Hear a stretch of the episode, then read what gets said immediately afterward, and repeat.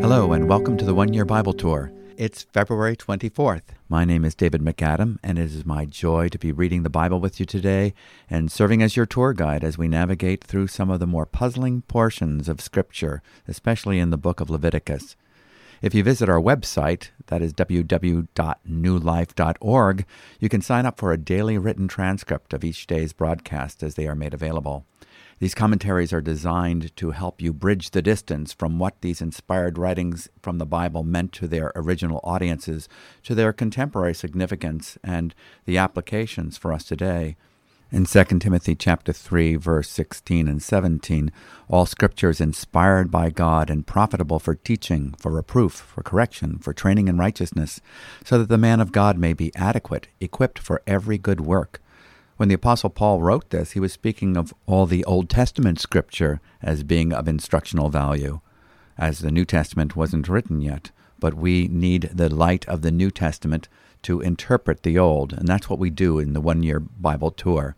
One of the benefits of reading through the one year Bible is that we read a portion from both the New and the Old Testaments and can readily see how they correlate together. It has been said that the new in the old is concealed, but the old in the new is revealed. And already we have seen the inspiration of the Holy Spirit in the book of Leviticus as the person and work of Jesus Christ is being prefigured in the sacrifices and offerings described in the opening chapters.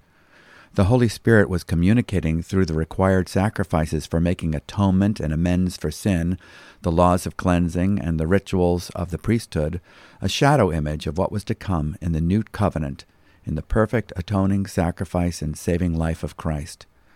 Whereas in the earlier chapters, chapters 1 through 10, we have the instruction for the conduct and consecration of the Old Testament priests in the tent of their worship.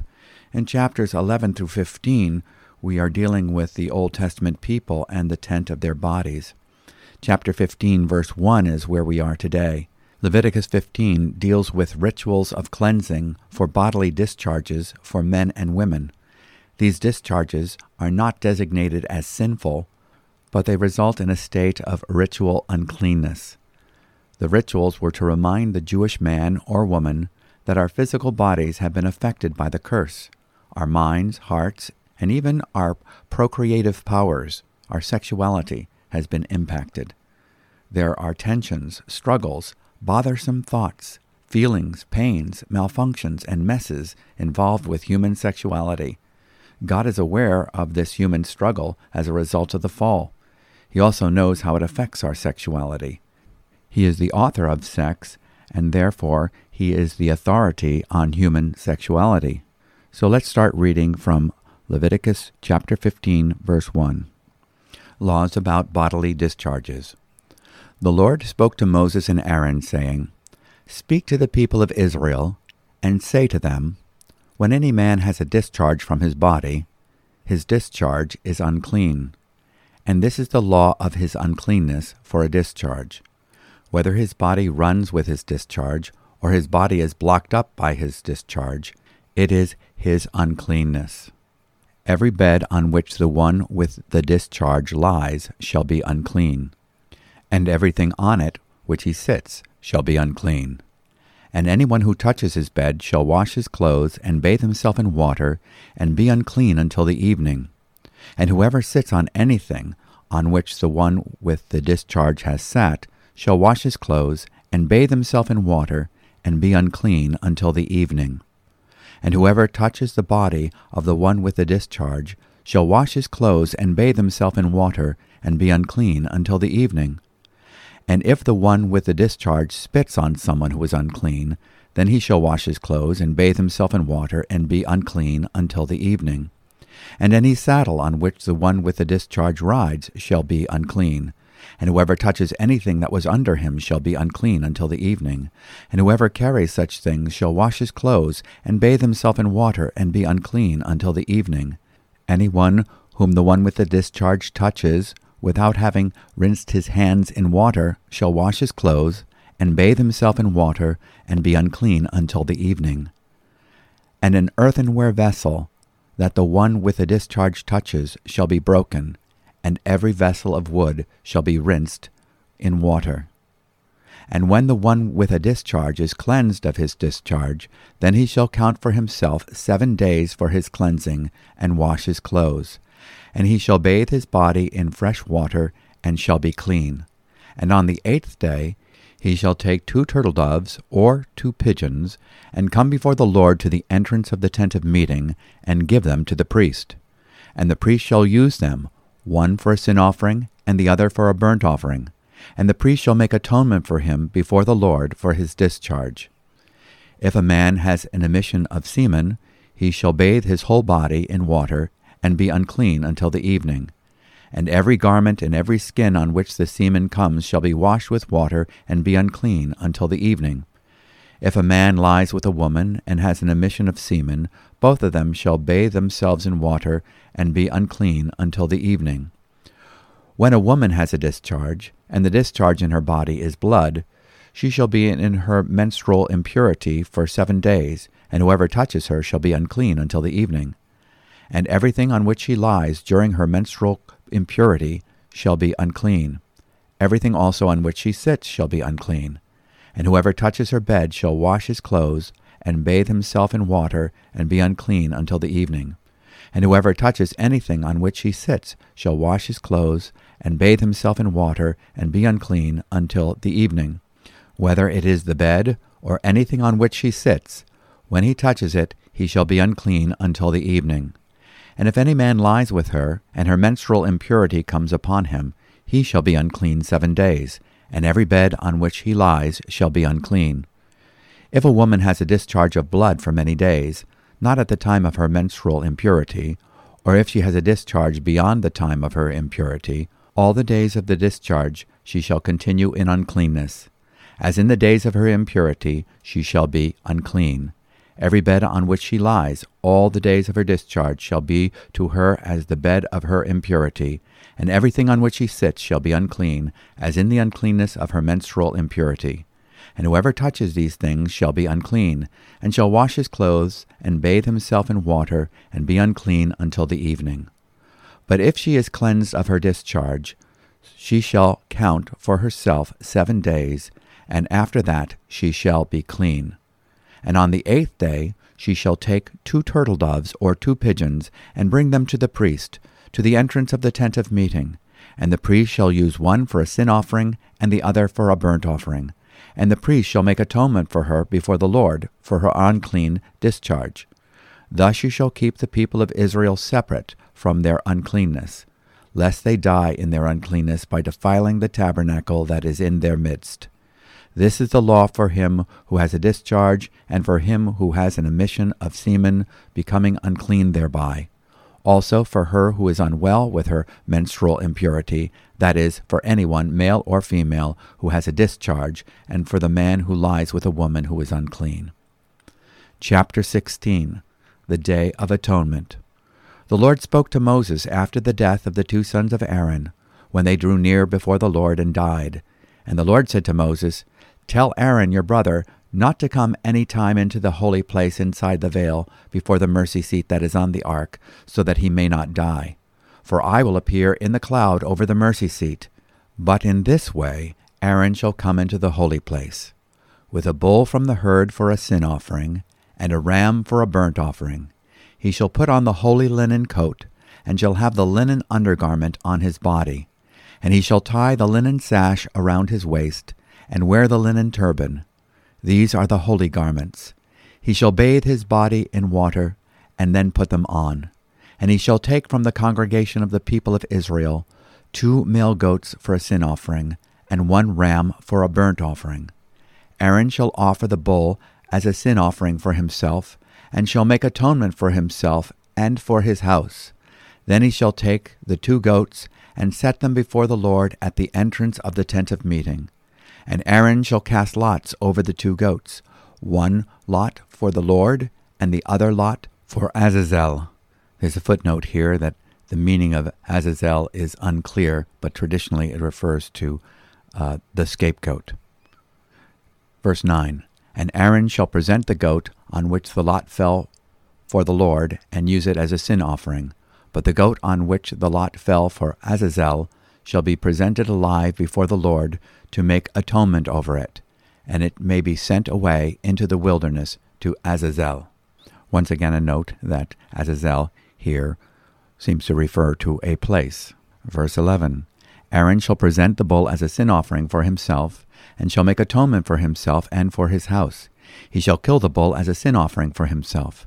And he shall take a censer full of coals of fire from the altar before the Lord, and two handfuls of sweet incense beaten small, and he shall bring it inside the veil, and put the incense on the fire before the Lord, that the cloud of the incense may cover the mercy seat that is over the testimony, so that he does not die.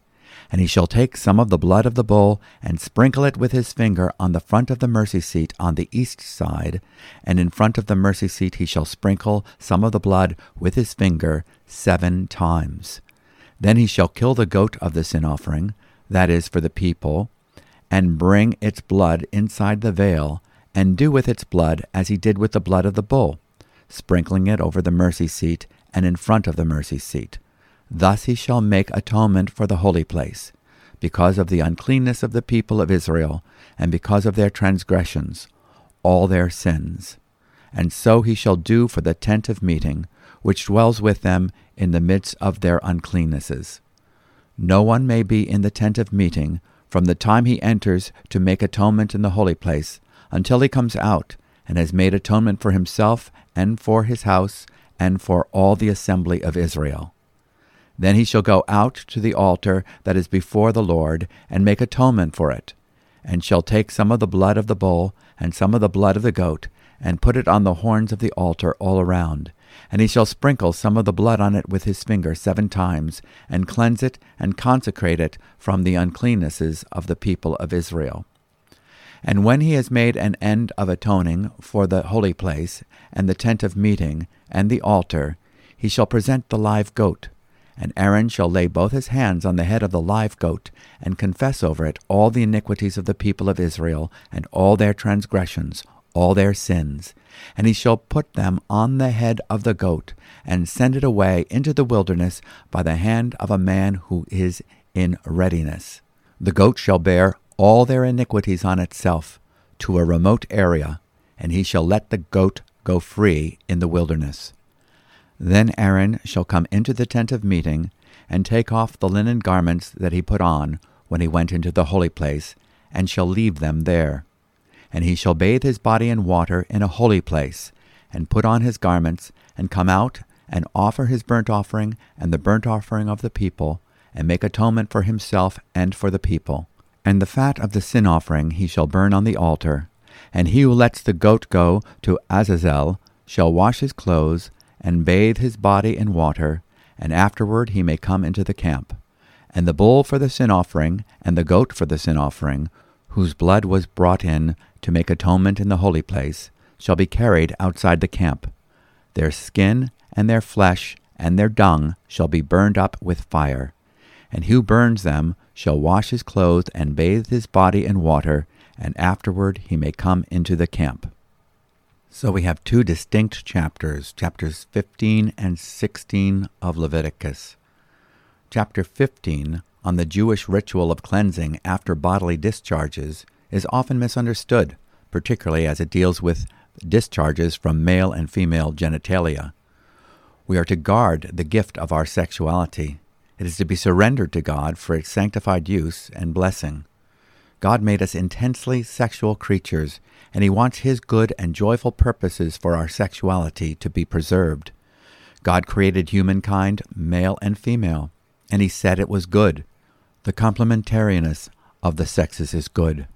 God created sex for the enjoyment of married couples as well as for reproducing children, being fruitful and multiplying. Our sexuality was created to be subject to God's love and control and to serve His purposes. Our sexuality is linked to our spirituality. God is interested in the whole of our lives, public and private. He's the Lord of the bedroom and the boardroom. There are many passages in the Bible that celebrate the beauty of sanctified sex in marriage and the virtues of male and female sexuality. In Hebrews chapter 13 verse 4 we read, Marriage is to be held in honor among all, and the marriage bed is to be undefiled, for fornicators and adulterers God will judge. But in this passage, in Leviticus 15, we are reminded that God cares for and wants to bring cleansing and healing to every area of our lives, including our sex lives. There are natural and unnatural discharges from sexual organs. The word unclean here does not mean sinful. Recognizing ritual uncleanness for the Jew was a recognition that natural and unnatural discharges are affected by the fall and in need of the Saviour's healing. Notice that there is a repetition of the phrase, and shall be unclean until the evening. You find it in Leviticus 15 5, 6, 7, 8, 10, 11, 16, 17, 18, 19, 21, 22, 23, and 27. The evening to the Jew was the start of a new day. The new day started at sundown. The idea is that we are to recognize our need for cleansing until the new day, the day of the new creation in Christ Jesus. Some of the discharges from men and women were God designed as normal and healthy. Some were the result of physical disease or dysfunction. But in the Old Covenant dispensation, the Jew was to recognize that our natural life needs to be reckoned with. That which comes out of our body can defile. Since the fall, we have been in need of constant cleansing through the blood of the Redeemer and the water of the Word. The ceremonial laws of cleansing provided health benefits that reduced the spread of infections. In this regard, the Jews were well ahead of their time in curtailing the spread of disease. But as we will see from today's New Testament reading in the Gospel of Mark, chapter 7, Jesus was teaching that the regular discharges of the heart are what defiles us. How often we say things with the wrong tone of voice, we act selfishly, or state something that is unkind, insensitive, arrogant, or proud. These are the discharges that defile. What we read today in the Gospel of Mark, chapter 7, verse 21, is also found in Matthew, chapter 15, verses 17 to 20. Do you not understand that everything that goes into the mouth passes into the stomach and is eliminated? But the things that proceed out of the mouth come from the heart, and those defile the man. For out of the heart come evil thoughts, murders, adulteries, fornications, thefts, false witness, slanders. These are the things which defile the man, but to eat with unwashed hands does not defile the man. All of us have occasional discharges that defile us and could defile others. How can we get clean? First, we recognize the power of the blood, our need for Christ's atoning sacrifice that secures our forgiveness and vindicates God's desire to unleash his love toward sinners without compromising his justice. Then we see our need for the cleansing power of His Word. The Scriptures show us what is true, what life is to be in the new day, the new creation. The Word shows us where we need correction and how we can receive cleansing. In 1 John chapter 1 verse 6, if we say that we have fellowship with him and yet walk in the darkness, we lie and do not practice the truth. But if we walk in the light as he himself is in the light, we have fellowship with one another, and the blood of Jesus his Son cleanses us from all sin. If we say that we have no sin, we are deceiving ourselves, and the truth is not in us. If we confess our sins, he is faithful and righteous to forgive us of our sins and to cleanse us from all unrighteousness. We can be grateful that today we don't have to be occupied with these ceremonial procedures every time we have a discharge from our hearts, mouths, or bodies. We can see these rituals in the context of the purpose for which they were given to Israel. God is holy, and He calls His people to take seriously the fact that they were to be holy. How wonderful it is to hear the good news that God's demands for holiness, the heart cry for purity, and the laws of cleansing are all fulfilled in Christ. Leviticus chapter 16 describes the greatest day in the Hebrew calendar, the Day of Atonement, Yom Kippur. This is a very public event that takes place once every year as part of the autumn feasts. There were a series of offerings to atone for sins a ram as a burnt offering, a bull as a sin offering for Aaron the high priest himself and his family, and two goats one for a sin offering for the people, and one which would be the designated scapegoat in verse 15. The blood of the sacrificed animals would be taken into the tent of meeting and beyond the veil to the inner sanctuary to be sprinkled seven times on the mercy seat over the Ark of the Covenant and beneath a cloud of incense. As we read the book of Hebrews in the New Testament, we understand how this powerfully pictures the finished work of redemption accomplished by Christ through his atoning sacrifice on the cross in Hebrews chapter 9 verses 6 through 14. The blood would also be taken to the outer court and applied to the horns of the altar, once again sprinkled seven times with his finger to provide atonement for the holy place itself. And you will remember from our reading yesterday that the number seven in the Hebrew refers to that which is sufficient, enough, satisfies, a number for perfection, prefiguring the blood of the perfect sacrifice of Christ Jesus, the once and for all sacrifice. Next, we read about the scapegoat. One of the goats was chosen by Lot to be a sin offering unto the Lord. The other goat was designated as a scapegoat. Once the atoning sacrifices were offered and the blood sprinkled upon the mercy seat and altar, Aaron laid his hands on the live goat and confessed over it all the iniquities and transgressions of the people. The sins are symbolically transferred to the scapegoat and then sent away with the scapegoat into the wilderness by the hand of a man who stands in readiness. Another picture of Christ. The goat bearing all the iniquities of the people is taken to a no man's land, the wilderness of God's forgetfulness, Azazel, a solitary land where it is released. Aaron then washes once again and offers the rams as burnt offerings for himself and for the people. Now we come to the New Testament, the Gospel of Mark, chapters 7, verses 1 to 23 and you can see how this ties in with what we've been reading in Leviticus. Verse 1 Now when the Pharisees gathered to him with some of the scribes who had come from Jerusalem, they saw that some of his disciples ate with hands that were defiled, that is, unwashed. For the Pharisees and all the Jews do not eat unless they wash their hands properly, holding to the tradition of the elders. And when they come from the marketplace, they do not eat unless they wash and there are many other traditions that they observe, such as the washing of cups and pots and copper vessels and dining couches. And the Pharisees and the scribes asked him, Why do your disciples not walk according to the tradition of the elders, but eat with defiled hands? And he said to them, Well did Isaiah prophesy of you hypocrites, as it is written, This people honors me with their lips, but their heart is far from me. In vain do they worship me teaching as doctrines the commandments of men. You leave the commandment of God and hold to the tradition of men. And he said to them, You have a fine way of rejecting the commandment of God in order to establish your tradition. For Moses said, Honor your father and your mother, and whoever reviles father or mother must surely die. But you say, if a man tells his father or his mother, Whatever you would have gained from me is Corban, that is, given to God, then you no longer permit him to do anything for his father and mother, thus making void the word of God by your tradition that you have handed down. And many such things you do. And he called the people to him again and said to them, Hear me, all of you, and understand. There is nothing outside a person that by going into him can defile him but the things that come out of a person are what defile him. And when he had entered the house and left the people, his disciples asked him about the parable. And he said to them, Then are you also without understanding? Do you not see that whatever goes into a person from outside cannot defile him, since it enters not his heart, but his stomach, and is expelled? Thus he declared all foods clean.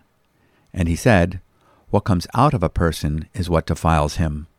For from within, out of the heart of man, come evil thoughts, sexual immorality, theft, murder, adultery, coveting, wickedness, deceit, sensuality, envy, slander, pride, foolishness. All these evil things come from within, and they defile a person. Today's reading from the Gospel of Mark in the New Testament is particularly relevant to what we have been reading of the cleanliness laws from the book of Leviticus in the Old Testament. The Pharisees and some of the scribes gathered around him when they had come from Jerusalem, and had seen that some of his disciples were eating their bread with impure hands, that is, unwashed. The Pharisees are outraged that the disciples of Jesus were not strictly conforming to their traditions based on the laws of cleanliness. Mark offers an explanation to this predominantly Roman audience, knowing that they were largely unfamiliar with the Jewish laws and traditions. So Mark gives a parenthetical explanation of what those Old Testament laws were all about. The Pharisees wanted to discredit the ministry of Jesus by implying that the behavior of his disciples was not in conformity to the law. In verse 5, the Pharisees and the scribes asked him, Why do your disciples not walk according to the tradition of elders, but eat their bread with impure hands? You will remember that if a person had an infectious disease, such as a boil, rash, or sores, or if a person came in contact with a dead animal or a human being, or mildew on their clothes, articles in their home, or their house itself, if they had any kind of bodily discharge or ate meat from an animal considered unclean, they would be considered ritually impure. This meant that they were not permitted to worship God with the community unless they were pronounced clean. Tim Keller helps to put these ceremonial laws in perspective in his book, King's Cross. He writes, quote, Such strenuous boundaries seem harsh to us, but if you think about it, they are not as odd as they sound. Over the centuries, people have fasted from food during seasons of prayer. Why? It's an aid for developing spiritual hunger for God. Also, people of various faiths kneel for prayer. Isn't that rather uncomfortable? It's an aid for developing spiritual humility. So the washing and efforts to stay clean and free from dirt and disease that were used by religious people in Jesus' day were a kind of visual aid that enabled them to recognize that they were spiritually and morally unclean and couldn't enter the presence of God unless there was some kind of spiritual purification. If you are going to meet with somebody who is particularly important to you, for that big date or important job interview, you wash, you brush your teeth, you comb your hair. What are you doing? Getting rid of uncleanness, of course. You don't want a speck or a stain on you. You don't want to smell bad. The uncleanness laws were the same idea. Spiritually, morally, unless you're clean, you can't be in the presence of a perfect and holy God. Jesus certainly agreed with the fact that we are all in need of cleansing before God, but he disagreed with them about the source of uncleanness. In verse 14 of chapter 7, he says, Listen to me, all of you, and understand there is nothing outside the man which can defile him if it goes into him. But the things which proceed out of the man are what defile the man. If anyone has ears to hear, let him hear. And then Jesus explains what truly needs cleansing. A diet of kosher foods cannot make him clean, nor can unclean food defile him. It is the heart that is the source of defilement. It is the heart that needs purification. When the disciples ask for further explanation, Jesus says, Are you so lacking in understanding also? Do you not understand that whatever goes into the man from outside cannot defile him, because it does not go into his heart, but into his stomach and is eliminated? Mark gives another rare editorial explanation to his predominantly Roman readership, explaining that at the time Jesus was declaring all foods as being clean. The Mosaic regulations regarding the need for cleansing were visual object lessons to highlight what is needed to approach a holy God. The psalmist put it this way Who may ascend into the hill of the Lord, and who may stand in his holy place? He who has clean hands and a pure heart, who has not lifted up his soul to falsehood, and has not sworn deceitfully. In Psalm 24, verses 3 to 4. The laws of cleansing, like food, enter the body and leave the body without the power to cleanse the heart of its defilement. Jesus' parable shows that it bypasses the heart altogether. External conformity to purification regulations and rituals do not deal with the soul. Religion, politics, ethics, self help makeovers, behaviorism, social programs all prescribe the outside in approach to life change. They do not work because what causes our problem works from the inside out, the sin nature. Jesus came to give us an inside out solution for life change, his life. Mark writes, Thus he declared all foods clean. There is another helpful insight in Tim Keller's book, King's Cross. Quote, It doesn't read, Jesus said all foods were clean. If it did, then maybe the meaning would be, Jesus says you don't need to worry so much about these foods. Everything is all right. Go ahead, eat them. Jesus would be saying that the cleanliness laws were an outdated idea and let's go beyond them. He would be giving an authoritative opinion of the subject. But that is not what happened. It reads, Jesus declared, Jesus pronounced. Greek experts and scholars agree. Jesus is saying, As of now, I make these foods clean. I called the world into being. I called the storm to a halt. I called a girl back from death. And now I call all foods clean. In order to understand the magnitude of this, you must remember that Jesus has an incredible high regard for the Word of God. He considers it binding, even on himself.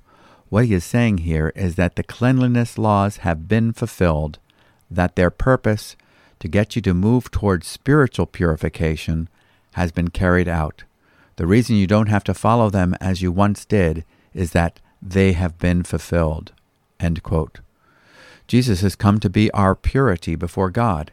He gives his pure life for us on the cross to remove our impurity in the sight of God, and then he gives his life to us in resurrection power through the Holy Spirit to progressively purify our hearts.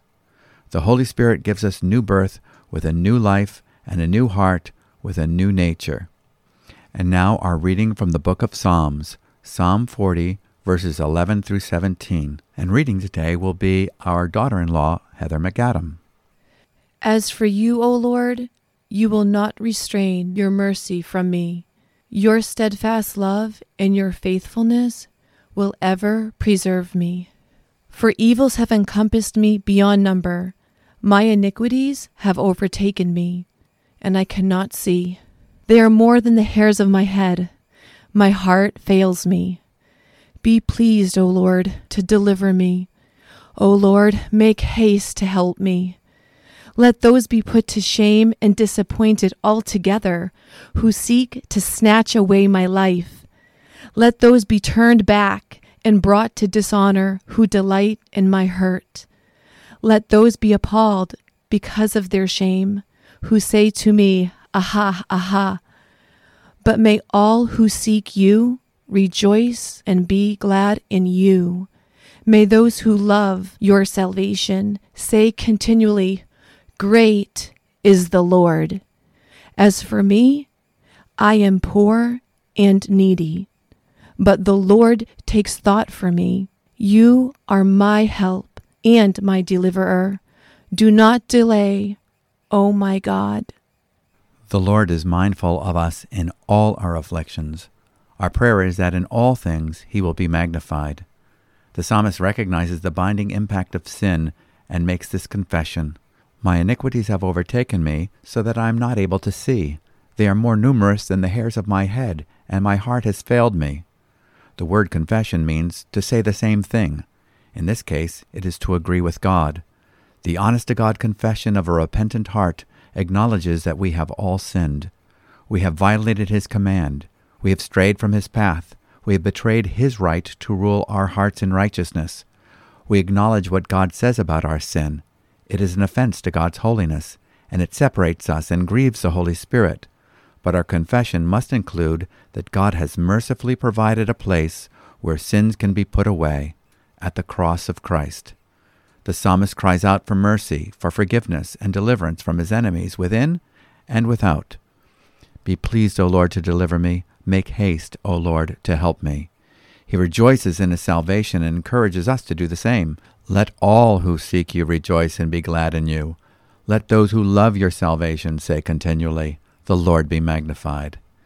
Reading Psalm 40, verse 17, reminds me of a story. An English bishop was asked to preach at a conference. He was staying in a guest house and took pleasure in a poster he saw on the wall.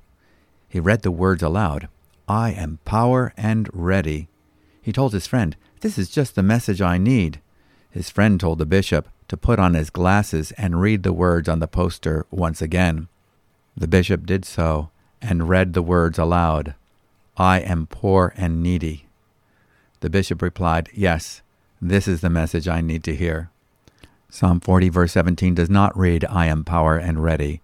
It reads, As for me, I am poor and needy, but the Lord takes thought for me. You are my help and my deliverer. Do not delay, O my God. Next, we read from the book of Proverbs, chapter 10, verses 13 to 14.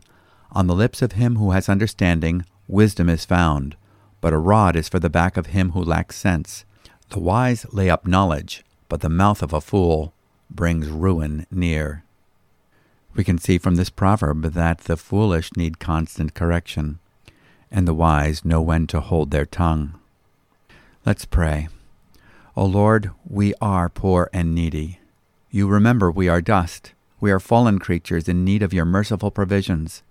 Thank you for the gift of your Son, who shed his blood that we might be cleansed and clothed in his righteousness.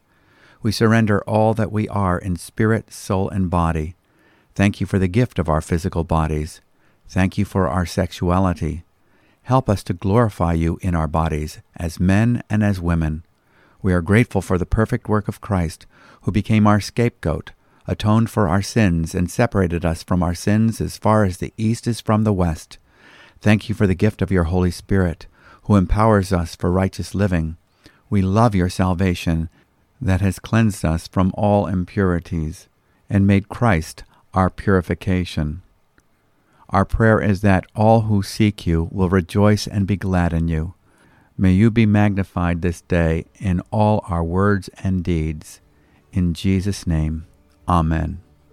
I want to thank you for being with us today and being part of our Bible reading community. We'd love to hear from you. If you want to contact us, you can write us at podcast at newlife.org.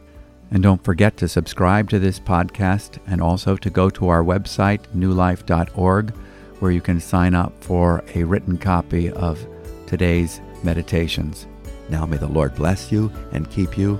The Lord make his face shine on you and be gracious to you. The Lord lift up his countenance on you and give you peace. Shalom.